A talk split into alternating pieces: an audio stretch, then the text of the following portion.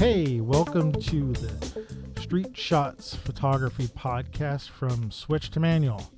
This is Antonio, and this is episode 73.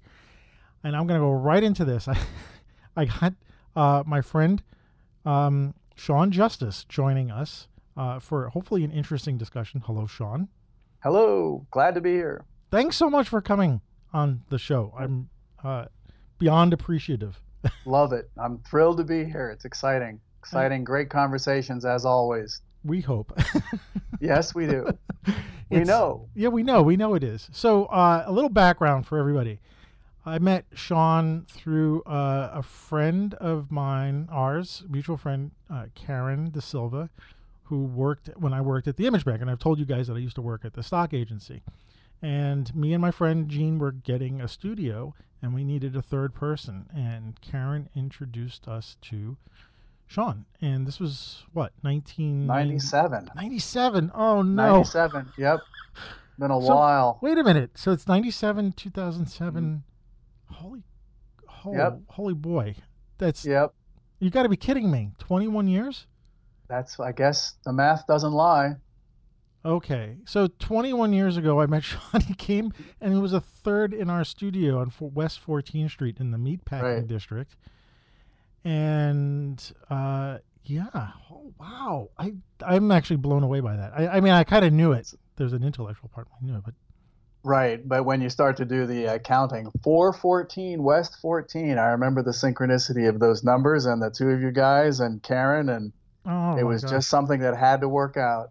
Yeah, and you uh when you came into the studio, we didn't know you, but you were like, "Hey, I'll help you guys, you know, you know, uh set some stuff up and decorate and whatnot." We were like, "Yeah, come on in. Give us some I cash. ready. I was ready to go. Give us some cash that and, was- and, and set up exactly. the studio." Yeah. And we had the studio until well, you moved out before we closed it up, right? Uh, As I recall. Yeah, I think it was a couple years, and then and then I had to kind of switch gears a little bit, Yeah. and then you guys went for a couple years more, maybe. Yeah, we had a yeah we had another uh, we had a filmmaker. Mhm. I'm can't, I can't Right. remember his name, but uh, yeah, we had a filmmaker fill in. But uh, you you um you know left the studio, traitor. No, Yep, it's true. Worst day of my life. you helped but, set it up, and then and then uh, and then you Yeah, things That don't was- always go as planned. That's Yeah. for sure. But but you stayed. We stayed friends, obviously, because Absolutely. Yeah. So we started off as so everybody we started off as studio mates and then we ended up as friends and now I'm like you're one of the people you're a really small list of people that I've known over 20 years and I'm still friends with. Well, I mean that's like cool. actively. Yeah. That's cool. Glad, love to be on that list. That's awesome news. Yeah. Wow, 21 years. Now I'm getting really Yep. Yeah. yeah. so you're joining us uh, via Skype and you're in Austin? I live in Austin, Texas. That's right. Yeah. and I teach at Texas State University, which is in San Marcos, which is a little bit south of Austin, but moved to Texas about two years ago. In fact, almost coming up exactly on two years ago. So it's just shy of two years.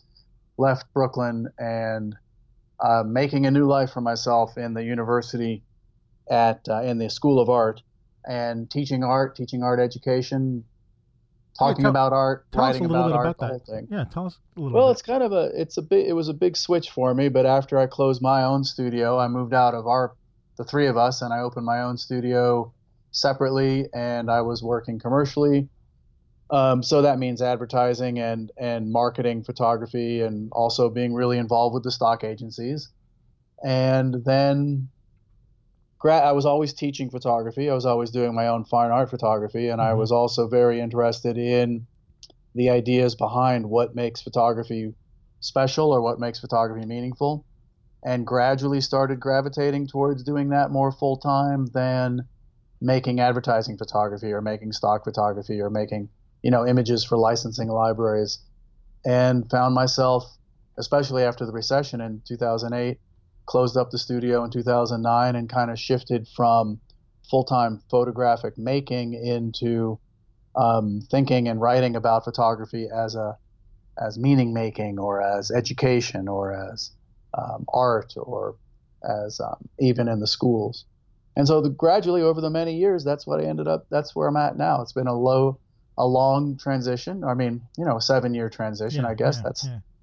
that's not all that long in the in the space of a lifetime. But anyway, certainly um, a transition from being a full time artist, you know, commercial artist, fine artist, into more of a a writer and and teacher. So that's where I'm at now. You still doing any like shooting for yourself, or is it just uh, Uh, primarily, I, over the years, I kind of gravitated towards making uh, animations, computational things, uh, working with code a lot, and certainly photography, still imaging, and lens lens-based imaging is still really important to me. Real, I mean, critically important to me. Mhm. But these these days, it's it's more along the lines of um, I would say maybe note taking mhm. um, rather than thinking about photography for the sake of a um, of a final image. So yeah, I Mm. don't really do image production in the way that I used to. At least it doesn't feel that way. I, you know, I post on Instagram and and um, uh, send pictures to everybody, and I and I really do think carefully about the way that I use my camera, which today is an iPhone. That's that's my camera, but it's Yeah. not. I'm not trying to. I'm not trying to make prints. I'm not trying Yeah. to publish my photography. Um, so yeah, it's definitely a change. But the old, um, the old sort of instincts are, are, I would say, the old sort of the old instincts are definitely part of what I'm doing. They haven't gone away. Well, you know, considering the topic that I wanted to have you on for, you were you just described kind of the perfect um, fit for it. And you know, when it when it popped up in my uh, Twitter timeline, a friend of uh, my Twitter buddy, uh, who's a photographer also in Canada, uh, Mark Ryerson. We were going back and forth and doing some direct messages, and he was like, out of nowhere, he was like, I have a, a topic I wanted to, you know, pop out to you for your podcast. And I was like, okay. and then I read it, and like the first thing I did was think of you. So Cool. yeah, well, uh, and let me read it. Um, I'm, I'm paraphrasing him here uh, from the from the direct message, but uh, his name is Mark Ryerson, and he said, uh, "Podcast topic idea." He goes, "Can you delve into the non-technical aspects of what makes an image great? It seems like a subject that's been spoken about already, but always vaguely." And he goes, "A friend of mine." and I talk about how many photography tutorials go into how to achieve a technically great image, yet miss the psychology of a great image. You know, for instance, how photographers project themselves into an image, which then becomes a reflection of the photographer as much as a record of the subject. I figured you've you've got years of experience to talk about this. Uh, that might be a bit rambly. Sorry. When he says years, is he saying that I'm old?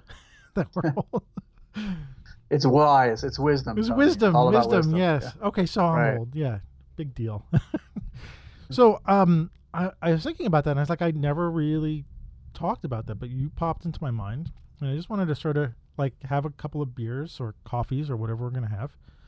Mm-hmm. I got a bottle of water, Cool. and uh, and and Cool. talk about this with you because I a I haven't talked to you about photography in a while, and b, um, well, I haven't talked to you in a while, so Right.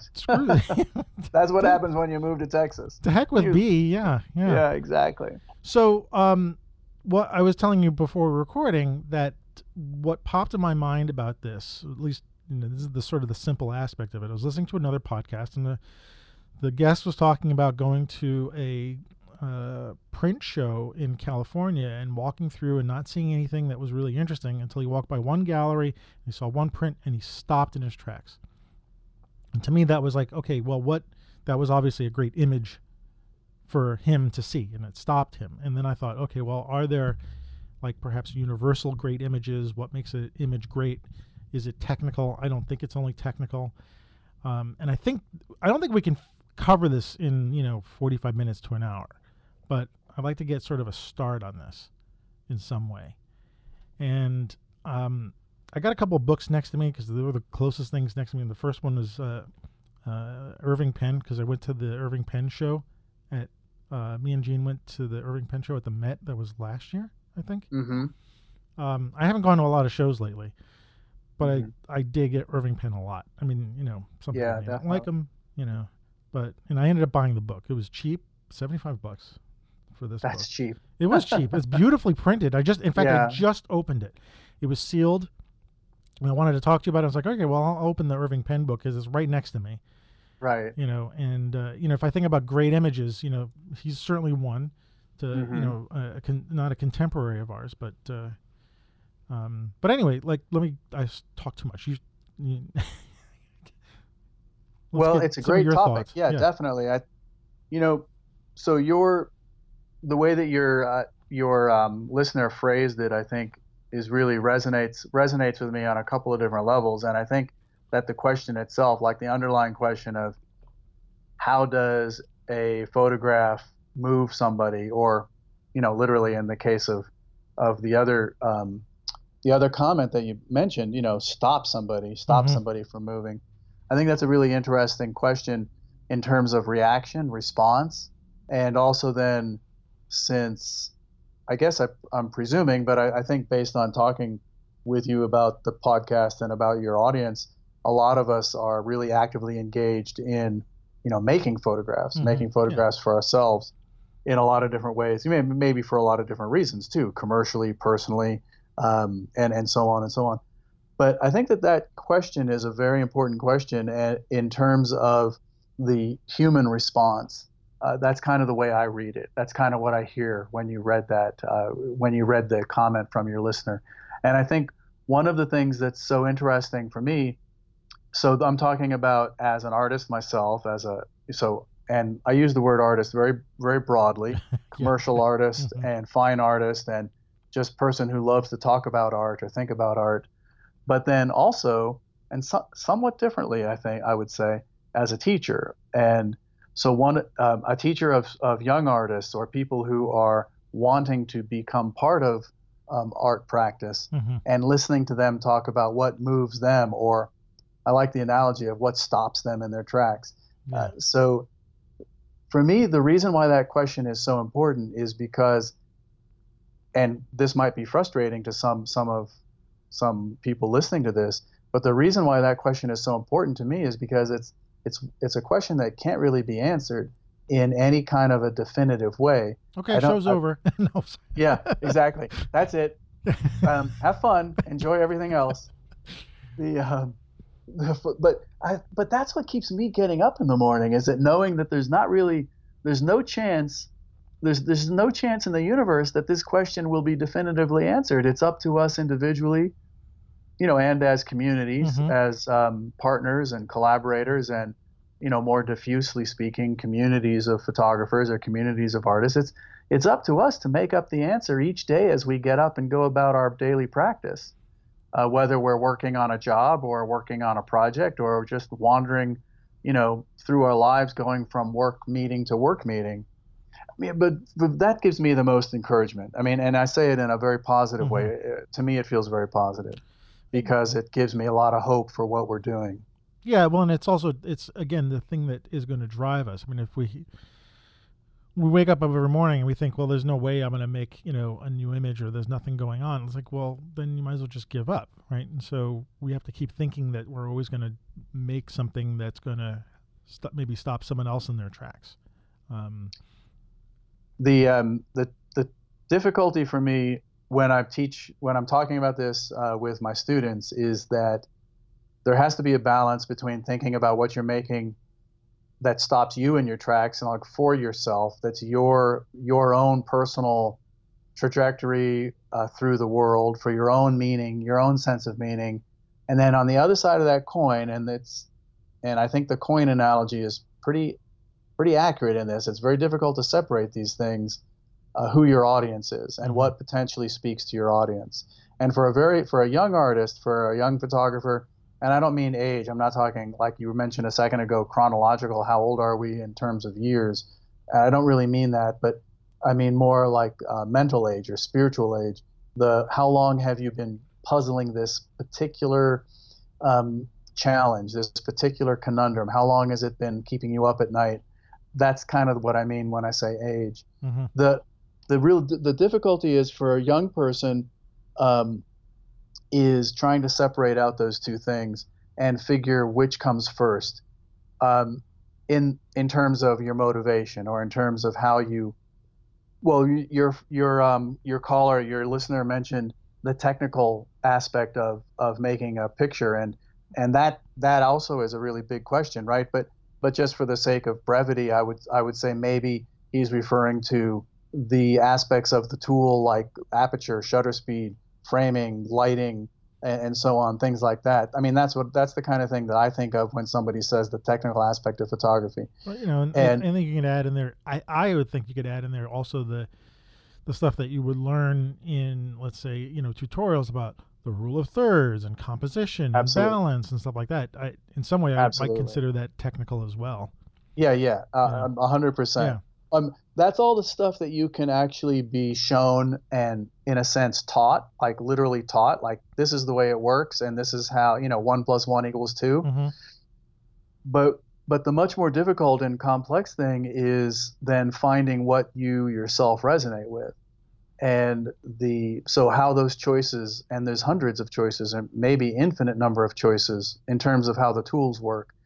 They coalesce or they break apart they create particular configurations. I like the word I'm using actually these days is choreography. Hmm. There's a even if you even if it's a still image, quote unquote still image, I still um, the word choreography seems to be really important to me because these decisions are always in motion. They're momentarily stilled or paused for a brief fraction of a second.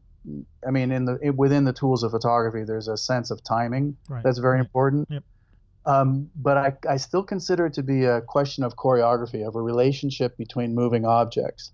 And when that relationship seems to crystallize or snap, which is another word I use a lot, the word snap, when it snaps for you, so you as the maker, you as the person who is um, causing the image to momentarily pause or still in that swirling entangled mass of choreography. Mm-hmm. When it snaps for you, you have to be really aware and present to that snap. Now, and and I mean that in a really particular way in terms of that um, that dichotomy I mentioned a second ago, like yeah, between yeah. you as the maker and then thinking of who your audience is. So there's part of it where you almost have to throw up your hands and say, well, it snapped for me. Now let's see if it snaps for anybody else. And there's going to be people who don't like Irving Penn, to use your example. There's going to be people who think Irving Penn is sterile or um, too configured in terms of his his compositional choices or his the way he thinks of light or the way he he designed um, designed the image plane. Um, there's going to be people who are not moved by Irving Penn.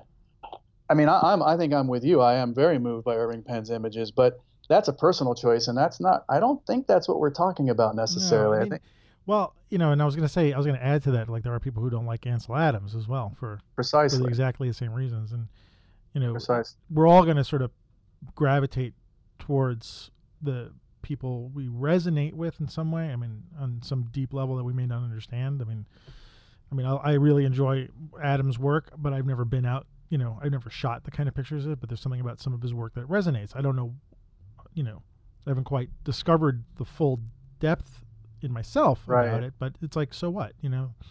Right. I got time right. to figure that out.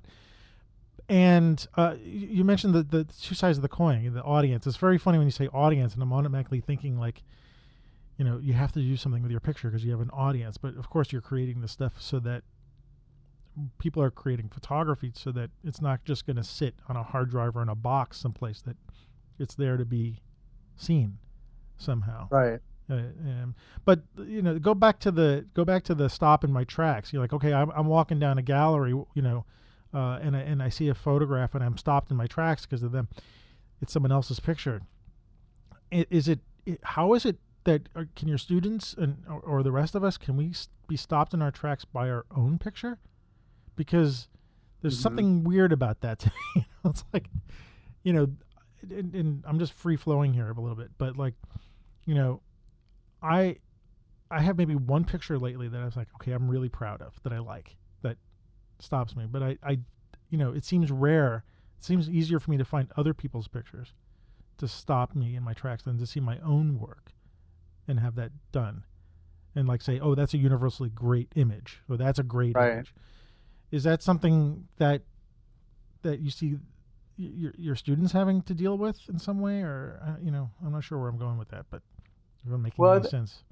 No, it makes a, well, it makes a lot of sense to me. I think that we are often so. Let's think about the word universal for a second. There's a there is, um, I don't know if everybody feels this way. So in that sense, it's um, it might not be a universal thing, but in terms of the desire for the one it, the one snap or the one picture that speaks uniformly and uh, resonates deeply with the broadest possible audience. I, I do. I don't think it's. I don't think it's wrong to say that a lot of people have that desire that there could be one it. There could Mhm. be the it. hmm And um, you know, we could talk socially and historically about all kinds of leaders and despots and dictators and so on and so on and and you know analyze that question from a lot of different perspectives within the field of art and you know more than maybe a little bit more specifically. I'm also i'm sensitive by the way to what your your listener what you read earlier about answering questions in a way that is not vague. Hmm the diffi- the difficulty with complex issues is that right i mean this is a standard this is a standard differentiation between you know things that have lots of moving pieces but always have right or wrong answers those you, you can legitimately say those are complex um, or rather excuse me i said that wrong you can legitimately say those are complicated right because right. there's many moving pieces Right. but there's a whole other field of understanding how things take on meaning where you have millions of moving pieces or you know whatever maybe fewer than a million but you have many moving pieces but you never have the expectation of having a singular right answer those are complex Mhm. and the thing about complex situations and i truly believe that photography is a complex is a complex situation the thing about complex situations is that there, there really isn't any possibility of answering with a one definite answer Hmm. so it may seem vague but despite your best efforts anything that anything that is absolutely like crystal or concrete or like it's this it's absolutely this and it's not that that becomes like overly simplistic and then you lose the essence of the wonder and the joy and the curiosity. So in any case that's a little bit of a tangent but but uh, my point being that i'm really sensitive to the issue of answering as concretely and specifically as possible and and trying to avoid being vague. It's really difficult. I think it's really difficult in this arena. So in terms of um, back to the question about universal and universality in terms of the idea the hope or the desire that something that you make or i make or somebody makes could be the one thing the one it for Mhm. all humanity always and everywhere I, I i don't think that's i don't think that is a, a silly desire i think that's something that's part of being human um, on the other hand i think that as artists mature uh, you remember i'm using the word artist very broadly right, here right. Yeah. but as artists mature, they begin to kind of come to terms with the idea that their young or youthful um, desires uh, might have been, you know, for that sense of universality, those desires might even be a little bit naive in the sense that it's just not the way the world works most of the time, and and the joy and the and the possibility of the complexity that's what keeps us all moving forward. And if you were to walk down a gallery row, um, not a you know not a gallery row, Mhm. like a line of pictures in a gallery, Right. if every single picture made you stop in your tracks, literally that would be impossible, right? You'd be there until closing, and then you'd never get out of the gallery because you'd just Right. be stopped again and again and again. So there is a sense of the joy of that unexpected possibility of being stopped in your tracks. And like you said, I feel I used to feel the same way that there are a few pictures that I made in my life that stopped me in my tracks and and when I think back of them or look at them, I, they they continue to stop me in the tracks. But the vast majority of pictures I made, you know, pictures that sold well, you know, pictures that people paid me to make, or pictures that were exhibited in galleries or published in art magazines that don't stop me in my tracks. I think it's really fascinating and curious how they can be so different. Um, and maybe, I mean, they, they certainly must have stopped other people in their tracks. I mean, Well, that's an assumption. I yeah, but what's interesting about that is you're as you're saying that, I'm thinking, well, like we took the picture, so Right. something stopped us in our tracks to take the picture, to create the image, I should say, more or less. That that, and it's funny that you say that, and then we look at it and we're like, well, you know, okay, Right. you know, it doesn't quite have that same effect, at, you know, in the post, and you know, Right. we're not uh, maybe m- let's say it's more rare. I mean, you're you're more likely to take a lot of pictures. I've been thinking about this lately. Like someone was talking, um, shucks, on another podcast. I think. Oh, but I'm I'm listening to so many podcasts. I, I end up blending them all. Yeah. Uh, and thinking, oh, he was saying something like, you know, all those pictures that are on my hard drive, right? Um, that that you know don't quite make it. They're all sort of a um, a piece of me, right? And they work towards me moving to to, to take that it picture, you know. So right. I don't discount them, but like they didn't quite hit the mark or whatnot.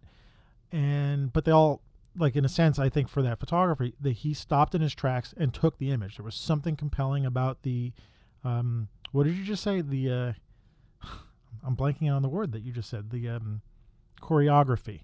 Choreography, right. right. Some that grabbed that's stopped him in his spot. He took the picture. It's now sitting on his hard drive. It's no longer part of him, and it's not grabbing him enough to to say, oh, "I want to show this to the world." So, you know, I, am creating an image, or I photograph a lot of pictures. I take a lot, you know, I'm walking around, you know, all the time with my camera. I'm taking a lot of shots of things I see that somehow, and you know, I have observed. I'm inspired to pull the camera up to my face or do you know do it from the hip like I usually do. Take the shot, process it. I like it. It looks good, but it you know it doesn't stop me. So right. what's the disconnect? I mean, I can get stopped in my tracks to take the picture, but then I get the final result and I'm not I'm no longer attached to it. Well, I think that's you know, it's funny. You so uh, another word that your your um your respondent, your listener, your friend from Canada mentioned was the word psychology and I I, I haven't really considered that word as being part of what's going on. When I, you know, I've thought about this a lot, especially in my teaching um, in the last, you know, 15 years. I suppose psychology is probably a good word for this. It's not a word that I'm, I'm maybe I'm familiar with, mm-hmm. but um, so my answer to that, and the way that I've answered it with my students, is that there, there really is. You know, I go back to this uh, sense of choreography, and that that may not be the right word for everybody, and it, in fact, it may not be the right word at all. But that's the word I'm stuck with for the moment for the last several years. There's something about moving through the world and observing the way that things move around you. There's a very much of a perspective shift as you breathe. In fact, as your body moves in the rhythm of your own breathing, how things line up differently. But especially if you're moving through a scene and things line up differently, prospectively, and in terms of the way that uh, we can think of it in terms of a lens, but also think of it in terms of your own eyes, your own way you move your head. Mm-hmm. That shapes line up and then they become disaligned, colors and light and motion and and the constant flux and the constant flow of the world around you. There's going to be for photographers. Now, I don't know if this is true for all for all visual artists, but for photographers, there's going to be a sense of where that alignment sort of falls into place, where the arrangement feels right, even if it can't be sort of articulated as mm-hmm. right, even mm-hmm. if you mm-hmm. can't really identify in words, right. but there's a feeling of it. Now, the other thing that I think is also important, and I think you mentioned this in terms of your own, you know, the street photography that you do that, you know, that people really love and that we see all the time on your feeds, on your various social feeds. And, um, you know, there's a, there's a very strong history of, of street photography. There's a genre. There's years and years and decades, generations of people who have been working in that vein. But likewise, there's Irving Penn, you know, studio photography, and there's constructed photography, and then there's there's manipulated collage photography, and there's digital photography, and there's people who are doing doing photography in terms of, um, you know, like computationally grabbing ideas or screenshots from Google Maps, and so there's just mm, there's right. so many different ways of making of making that still image. But but I would say, and this might be a stretch, and this might be this might sound ahead, stupid. Stretch, stretch. Stretch. I would say that within each of these people, each of each of us, that there is this unfolding choreography of arrangements, of alignments, of of of light and image and shape and texture and personality, and that we each bring to this process um, a really embedded and, and deeply thoughtful. I, I, think it's deeply thoughtful, even though I do not list, I don't link the thinking to language. I, I link it to the way we move our arms and our bodies and our heads mm-hmm. uh, as we look left and right. But there's a deeply thoughtful stance or a deeply thoughtful engagement with the particular elements that are interesting to that particular person. So what I think is happening is, and this may this is back to where the word psychology might be a very interesting way to think about it in terms of the history of psychology, which I'm not an expert in, but uh, I'm intrigued by your listeners' use of that word. But what I think is happening is that if you are able to hold it loosely enough to this experience of this experience of choreography and simply respond to those moments of alignment, so simply click the shutter if that's what you're into, or quickly move, or you know simply move the camera left or right, or move the lights left or right, or paste or copy paste, mm-hmm. if that's what you're into. If you're simply able to respond to those moments of alignment, that you gradually, ever so gradually, move yourself and your mind and your spirit and your body into places where more moments of alignment happen than not.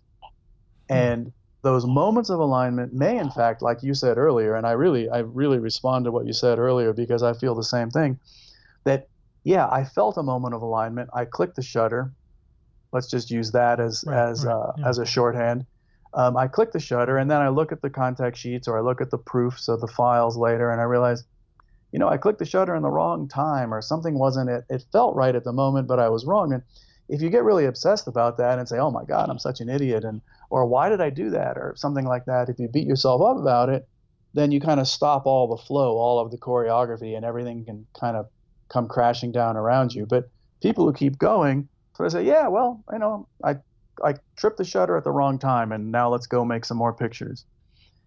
Um, I don't know if other photographers would say it in anything in any way that I'm saying it, mm.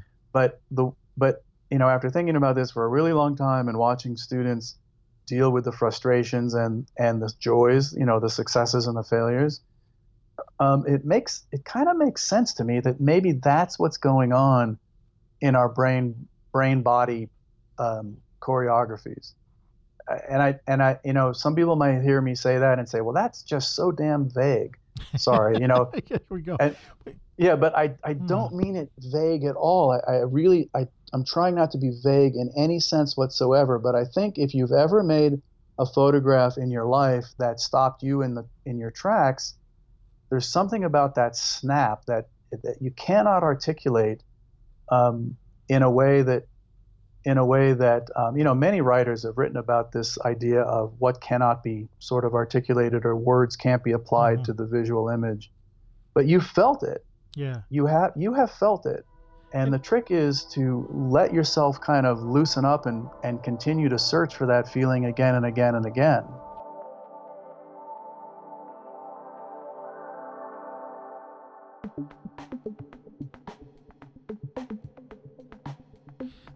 As you're saying this, it's coming to my my feeble mind. no, uh, sorry, that's just, not true. no, course. I know. I, I just wanted to. I'm, I'm, I like to rank myself a little bit it, yeah. there's a left right brain thing, and I don't mean that literally and how the left right, brain works, but uh, Mark was talking about you know there's all these t- you know people are watching you know everybody's a photographer now right so we all have cameras right. everybody's looking and there are people who want to learn it you know i've got someone come to my classes you've got students that they want to go further with it. And they're you know they're learning however they are they're going to class they're watching youtube they're they're reading books. And like he was saying in his uh, topic idea for the podcast that sorry i'm rambling a lot but the idea that there's this technical way to make a good picture you know? Right right there's all the elements so we got the equipment we got the composition which i th- I, I really will throw in as technical um, right because these yeah, are all the, right. Because you, you know, as I'm thinking about it, this is the kind of stuff I learned in school.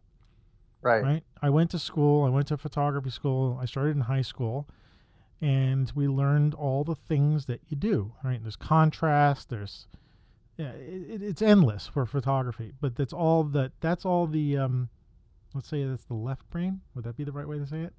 Like all the.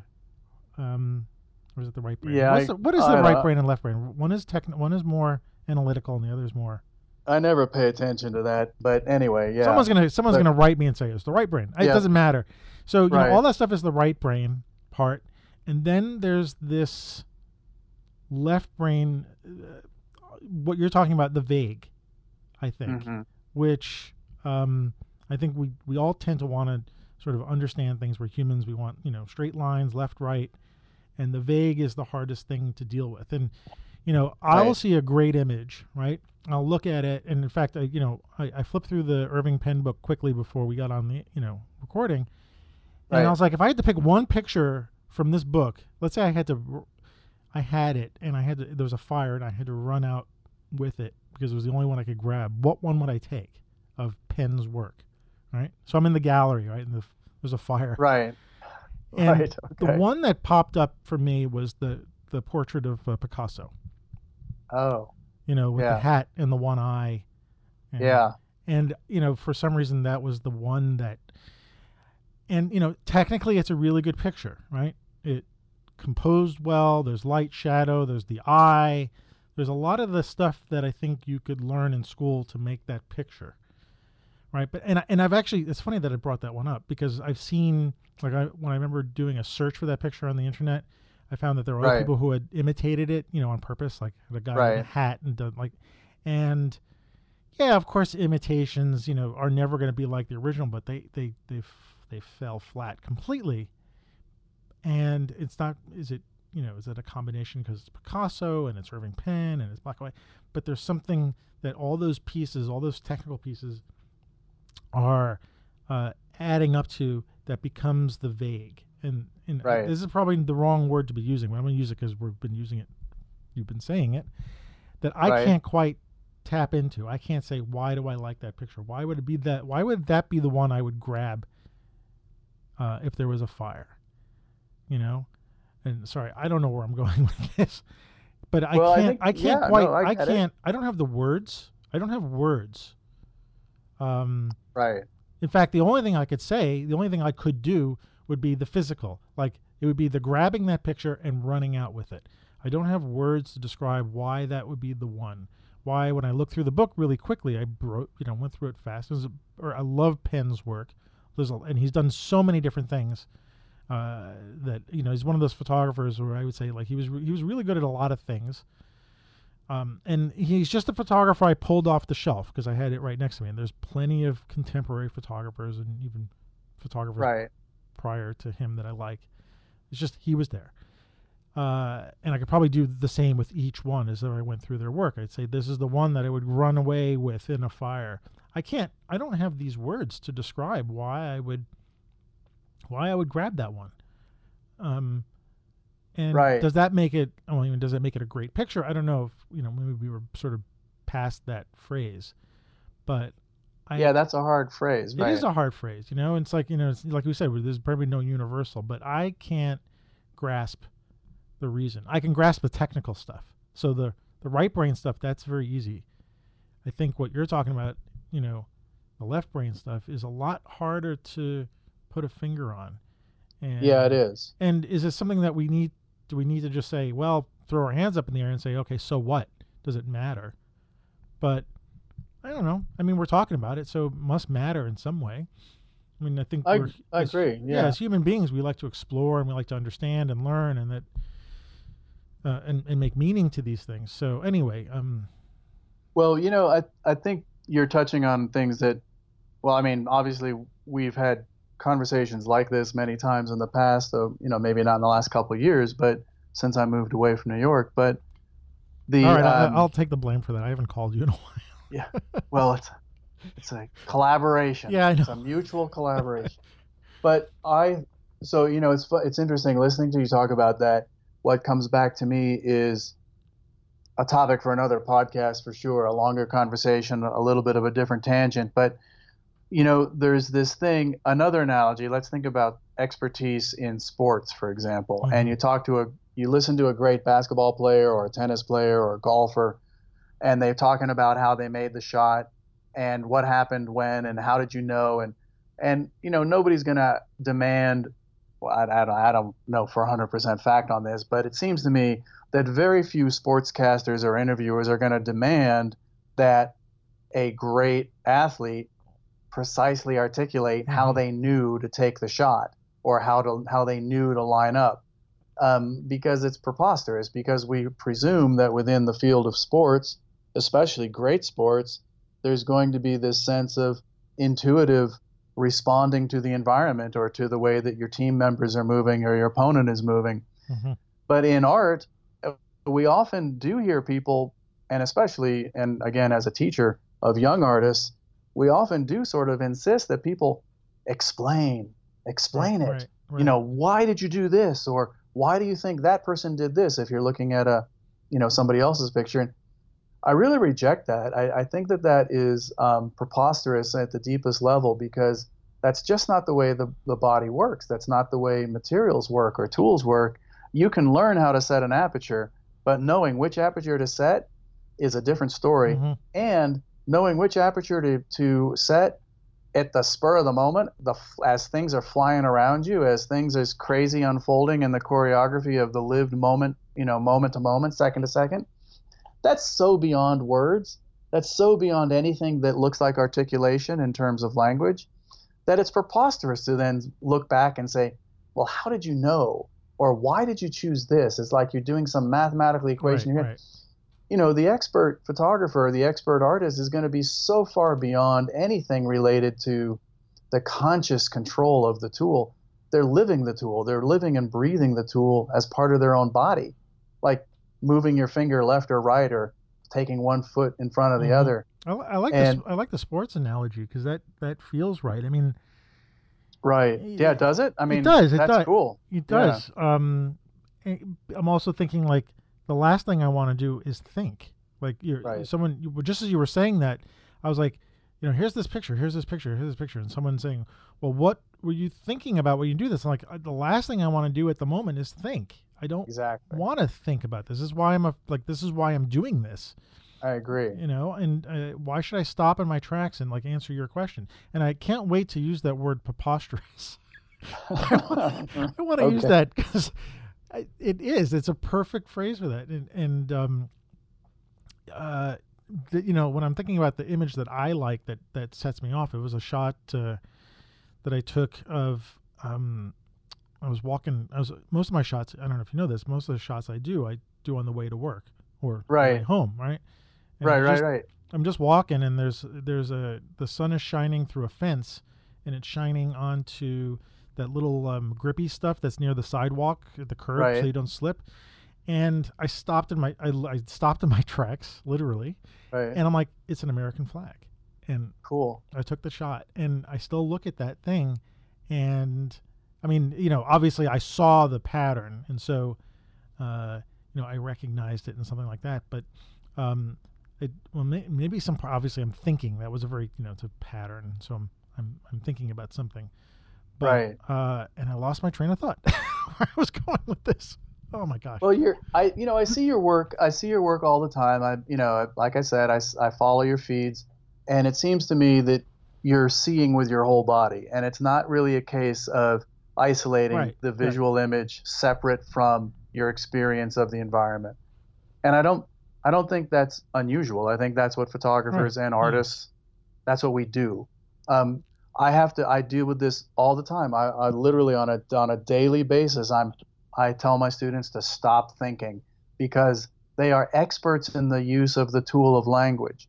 They know how to write great sentences. They know how to speak about their intentions, but they they their their expertise with the tool of language often causes them to freeze up and stop making pictures. Mm-hmm.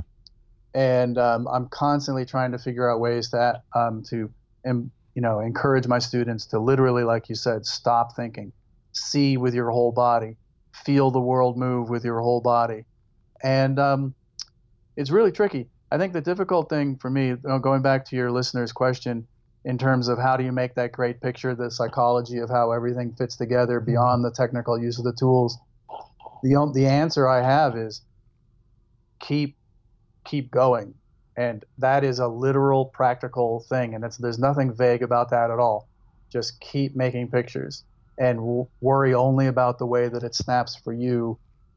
Try not to worry about your audience. The audience will, to some extent, take care of itself but it won't take care of itself until you can hold it loosely enough to just keep going. But you said the audience was the other side of the coin. The other audience is the other side of the coin. And if you're thinking about it from a design perspective or a commercial perspective, then the balance really shifts in a lot of really important ways in terms of running a commercial studio, a design studio, for example, a photography studio, an advertising studio, a marketing studio. Um, but I really would say that the very, very best designers, the very best commercial photographers, they dealt with themselves first. And when they felt like they were ready, when they could trust themselves, mm-hmm. when they could free fall and not freak out, then they were ready to, um, you know, engage an audience.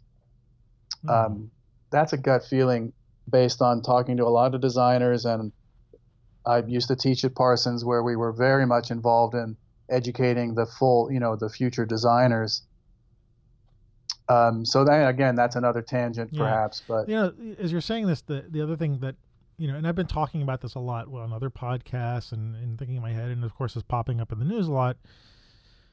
Is that let's say specifically with photographers, there's this added, you know, social media, you know, um, thing. I don't know how to describe right. it, right? And we all get tickled and, um, you know, caressed by people who give us a thumbs up and little hearts right. on our picture. And you, we were saying something before, um, right, about going through a gallery, right, walking through a gallery, and the one you were saying, what if every picture uh, stopped right. in your tracks? And I, I, can't remember what you were saying about it, but I'm thinking like, right. what's what's the analog of that now? Is that people thumbing through, you know, an Instagram feed, and I don't mean the pictures of you know. Uh, you know people's lunches and you know uh, dogs right. and stuff like that. I'm talking about like someone like me. I actually follow a lot of specific photographers on Instagram because I want to look at photography. Right. And you know, I'm flipping through it just like any you know anybody does, and I'm tapping this one because I like it, and I tap it. You know, I tap them because I, when I you, a you like them, and then b it stores them so that you can see them again. Rarely do I ever go back and look at them. I realized. Um, but here I am walking through a gallery, right? In some way. Right. And the mere act of tapping and saying I like this picture, like this picture is is it, you know, in a way stopping in my tracks to like it, but in in some sense I don't like, you know, I'm not liking any of them. If I'm liking all of them, you know, what's the difference? Right. Um, right. And so there's Good this point. Yeah, yeah, there's this added, you know, what makes a great picture or people are going to say, well, because I've done it technically very well, right? So I got all the the lighting and the composition, blah blah blah. And then the vague part is all the thumbs up that I'm getting from all these people because all all these people who are following me have some sort of uh, you know reaction to the image, and I've got two thousand likes or you know fifteen thousand thumbs ups or or something like that. Right. And neither one of those necessarily makes it a great picture. I mean, right. You know, what but what has coalesced in, in today that has made that I don't know how to describe it. Um, you know, let's say made that photographer, you know, famous right now. They're they're now you know socially you know Instagram famous, or they get a gallery show because someone you know four thousand people like their pictures. Like, right? This doesn't seem like what we're talking about in some way, but like they've got all the pieces there, right? You know, they got the technical stuff and they got all the likes, right? And the likes are the, uh, or they people are just are reacting to the technical. I mean, I'm not sure well, where I'm going with that, but yeah. I'm thinking like that doesn't necessarily make a great picture. No, I, you know, for me, the you're, I think it's also another important question. There's no doubt in my mind that it is really it's a question of of critical importance for our times, but it does sort of beg a different trajectory in in terms of the conversation. Um, for me, it starts to think about um, talk about marketing and particularly around the tool, the particular tool of social. So, um, you know, like thumbing a thumbing a like or thumbing a mm-hmm. um, you know a forwarding or an instant um, you know thumbs up of some sort. And I think that that can't be really underestimated because it is a it's a particular tool within our universe, um, our interverse. That's the kind of uh, the way we breathe in a lot of ways. Mm-hmm. But for me, the difference in, in terms of our prior the conversation we've been having so far is that that that action or that response is really fully um, fully directed towards the audience and and and um, sort of getting a sense of who the audience, what the audience might might respond to, rather than I think what we've been talking about really for the most part up to this point is how you as an image maker are moving through the world and deciding when to make a picture. You know, click the shutter or whatever it happens to be. Um, I don't know. To me, it just feels like a, it feels like a different take on the world, a different way of thinking about the world. Um, I I wouldn't say, and you know, sometimes the conversation around social is it kind of devolves in my mind. It devolves into like a natural or unnatural, artificial, you know, real or virtual. You know, these kinds of uh, oppositions. Mm-hmm. I don't. I, I kind of don't like that language of opposition because social is as much a part of our world as as pretty much anything else. I mean, it's different than having coffee together and looking at a Irving Penn book. There's no doubt. I would never argue that it's not different, but it's it's powerful and it moves us in ways that you know that can't be denied. So I wouldn't say it's artificial or not real in any possible way. I would say, but I but I would maintain that it's a very different kind of a mm. kind of a tool. Uh, social media is a very different kind of a tool and it does seem to me that mostly what happens with social media is directed towards the audience. It's it's right. audience based and then, not maker based. Yeah, and I hear that. It makes a lot of sense. And yet, are we then struggling to say because someone is famous on social that or you know got a lot of likes that that becomes a great image like right when i look through when i look through my i got a lot of really good photographers i follow on instagram I, I, chose to follow them because I love their pictures. And and there might have been a few that have stopped me in my tracks, sort of like they've been, whoa, those are really good. But it's you know, it's really far and few between.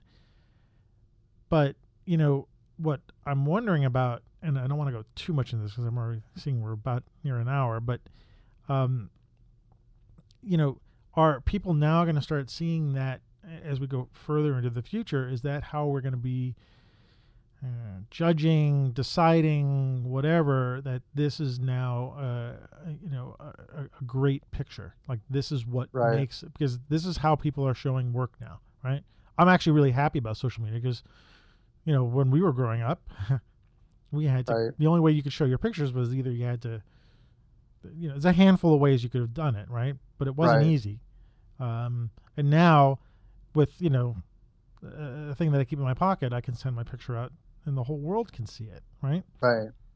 And uh, you know, everybody's a lot of people fall into that trap of like, well, it doesn't get a lot of likes, therefore it's not a good picture, and uh, you know, forget it. I'm not going to do anything with it, or you know, and, and, that's kind of what I think about goes through my mind sometimes. I I'm not disassociated from that feeling of like, well, I put that picture out, I shot it, and it all the pieces aligned when I took it, uh, it's not aligning for everybody else, therefore it's not a good shot. You know?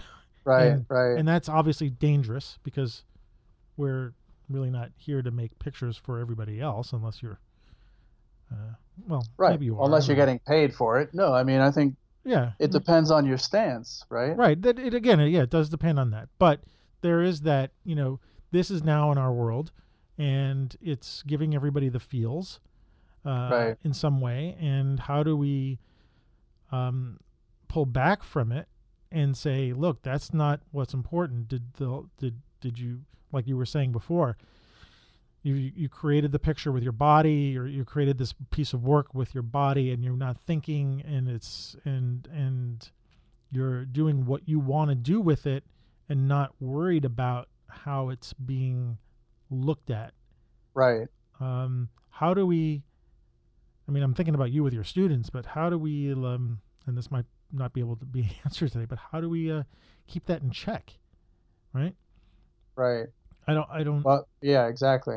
I mean, I don't know if we need to keep in check, and I'm not saying, and, and like I, I kind of agree with you. So social media is not a neither a good thing or bad thing. We created it, we invented it. We're social beings. You know. Right. It it's part of us. It's not going away. But well, the thing. Of, go ahead. I think, sorry yeah, the thing I think one thing to keep in we haven't talked about, and again, another another Definitely. conversation is is the notion of filters in terms of who decides what great means. And pre, before social, before the internet, before all of these, the world that we live in today, Irving Penn was not Irving Penn as a solo practitioner. He was surrounded by concentric circles of filters, you know, editors, Right, publishers, right, right. clients. And so what we're seeing in his exhibitions at the museum or in the book is, um, you know, certainly he had a part in it, but he was not the solo. He was not the solo person. And and in some cases, we might see a picture in the book, perhaps even that Picasso picture, where he might have said, "That doesn't snap for me. That's not a great picture." Hmm. But you know, his opinion is outweighed by the filters around him. Hmm. So obviously today the, the notion of filter is important in many ways in social media, but we certainly understand, I think we probably agree without even discussing it, that there's fewer filters in terms of what gets presented to the world. So if we if we think about greatness being longevity or having anything at all to do with longevity, how things survive over time, maybe the notion of filters is what we're talking about. So Mhm. even though the momentary experience of social media seems to be remove the filters, publish anything you want, over time certain things will survive based on filters of intention. You know, this I like this picture, I'm a gallery owner, I'm going to sell this picture, I'm a magazine producer, I'm going to get the photographer to give me a high res file so I can but there are also, you know, the the very difficult filters to even imagine like, you know, the entire server farm lost power or was flooded and every picture was lost that was on that person's server. Hmm. and so they're gone. And that's a filter. That's a physical filter just like a Mhm. photographer's studio burning down um, you know in the old days supposedly. Right, right, right. you know whatever the old days are you know last week you know in terms of yeah. but anyway obviously i think you're on i think you're exactly on target with in terms of the conundrum of this um, and the word filters comes up came up to me as i was listening to what you were saying Hmm. Okay. And I think I think we'll have to pause it there because that's the Uh, pause that's the point. Because I'm just thinking that that that would be the next uh, thing to talk about, um, the filters. So, Mark, I'm not sure we answered the question whether or not we were vague. but mark keep going just keep going yes, keep- he's a good he's a good photographer. He goes under uh, oh what's his his Twitter handles like Canadian portraitist or something like that. I'm I'm getting that wrong. And sorry, Mark, I'm butchering it because I'm not looking at it in front of me. But he's a really good shooter. Um, cool yeah, and uh, I, I made all these friends from Canada. I Got all these Canadian friends now. Terrific Yeah, I'm getting prepared to move there. nice no. i'll visit you Yeah, but but I think this needs to. I would yeah, well, I would definitely like to do a part two, uh, maybe with you if you're able to, or somebody else. But uh, I would leave it at filters. Um, is a good thing, and uh, I, I well really thanks tony yeah, Yeah, no, and I cool. really like the idea. I like the sports um, connection, and I, I also like the uh, choreography because I, I I had a visual in my mind. I can't describe it, but um, cool sort of like oh I I won't describe it. It'll take me another ten minutes describing it, but I think that really worked for me in terms of seeing it. And I think the question about whether or not you know how we find our own work does it stop us in our tracks? Do we think it's great? Um, is that enough to make you think like, well, I'm just patting myself on the back because I take great shots, or are you truly saying that is something that would stop me? You know, right um, and I think that is something we all sort of need to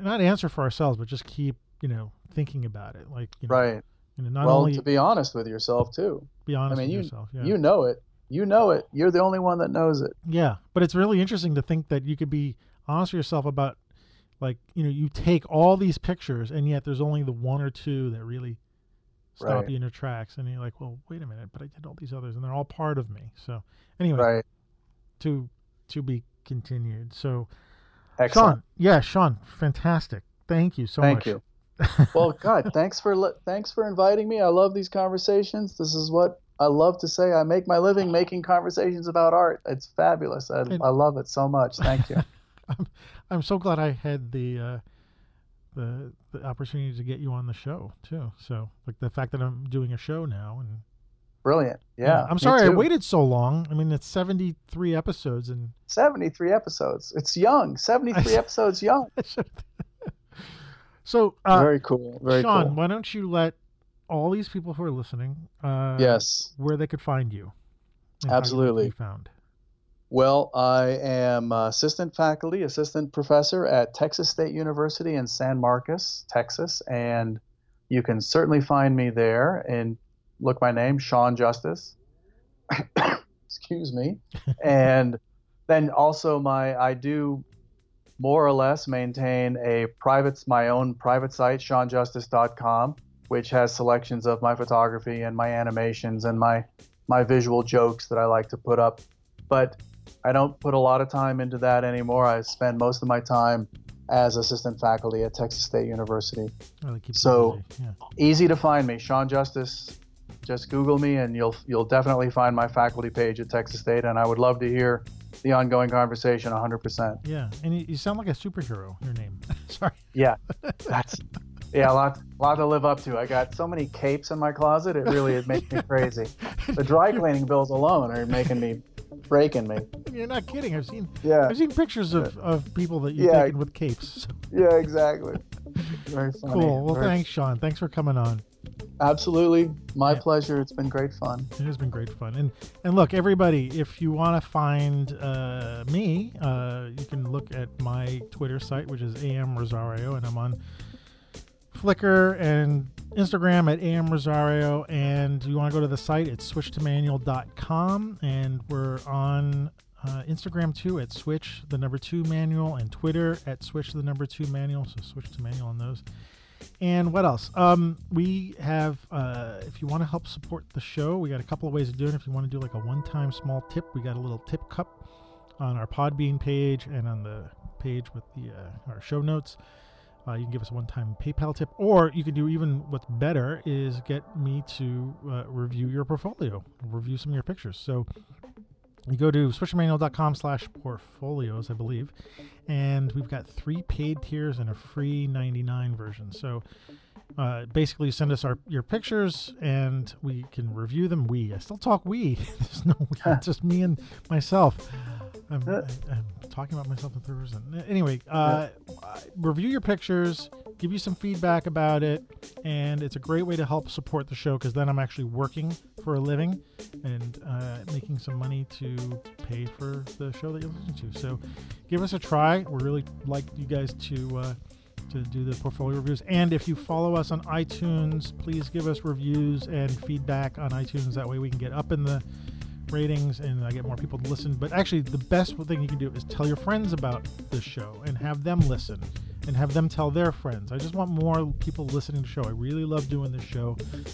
It's one of the things I do consistently and have a lot of fun with, and I've met a lot of great people. And so tell people about uh, Street Shots, and that's almost better than that's better than giving us a tip. I'd rather have more people listening. So anyway, thanks, Sean, again. You're welcome, and thank you. Thank you, and uh, and I want to say until next time, but Yes. I I will see you later. And if Tom was here, he'd say adios. Adios.